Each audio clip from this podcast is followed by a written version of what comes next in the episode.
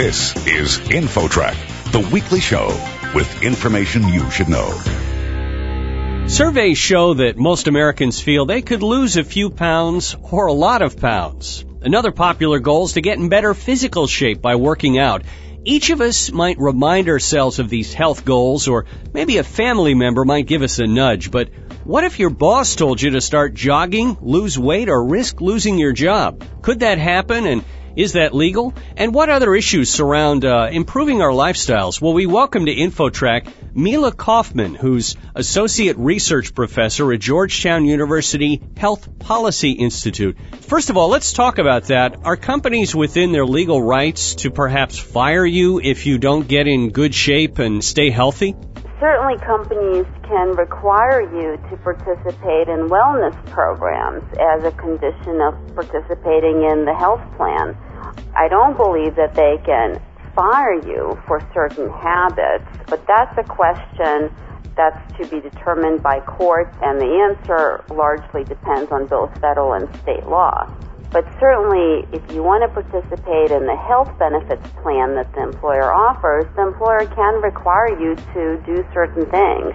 If you're a smoker, for example, they can require you to take classes or to wear a patch.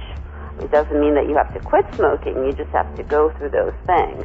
Is it fair for um, companies, health insurance companies, to charge more to people who aren't in good shape? Does that seem reasonable or not? A very hard question. Everyone is struggling to figure out a way to bring the cost of health coverage down. And so this latest wave is through these wellness programs. I don't think that addresses the real cost drivers of why health coverage, health insurance is so expensive. Certainly, I think we should all be encouraged to live healthier lifestyles, but I'm not sure that that's the complete solution. If you have bad genes, you blame your parents. Right. You can exercise all you want, but that's not necessarily going to help you. We're really talking about cost here, cost of health programs and health insurance, and trying to find ways through these wellness programs to kind of keep these costs manageable, even though they're growing, it seems, year by year. Are there other alternatives that are some way going to curb the costs of all this health care? Well, the major cost drivers we know, the cost drivers are prescription drug costs, mm-hmm. the cost of hospitals and providers, and certainly we've seen an influx in how much health care we all use as an aging population, as a population with millions of people with chronic conditions. So until we start directing our efforts to those cost drivers, I don't really see an end to these significant premium increases. Now, this year they have slowed down a bit, but they're still pretty significant. And at the pace that we're going, more and more people are going to be priced out of the health coverage market because they won't be able to afford to pay their premiums. If I'm the average person listening to the show, wondering about, you know, what should I be doing regarding health insurance, any advice you'd have or thoughts you'd have to share? Well, I guess a couple of things.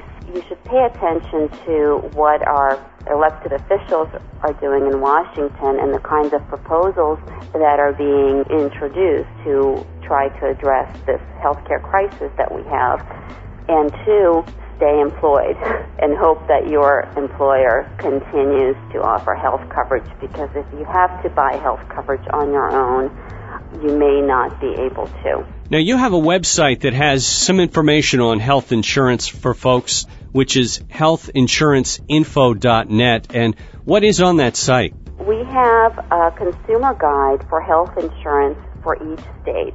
We have information about federal rights and we have information about state-based protections. We also have information about various state programs that may be open to consumers. Mila Kofman, Associate Research Professor at Georgetown University Health Policy Institute in Washington, D.C. Mila, thanks so much for joining us today on InfoTrack. Thank you very much. We're proud to bring you InfoTrack every week at this same time, and we hope you enjoy the show. To learn more about this or previous InfoTrack shows and guests, visit us online at TalkZone.com. The people behind InfoTrack include executive producer Randy Meyer, reporters Taryn McCall and Roy Mackey, engineer Robert Sark, and our announcer Charlie Van Dyke. Internet services by Pair.com. Special thanks to the Brookings Institution for studio support on this week's show. I'm Chris Whitting. We'll see you next week right here for another edition of InfoTrack.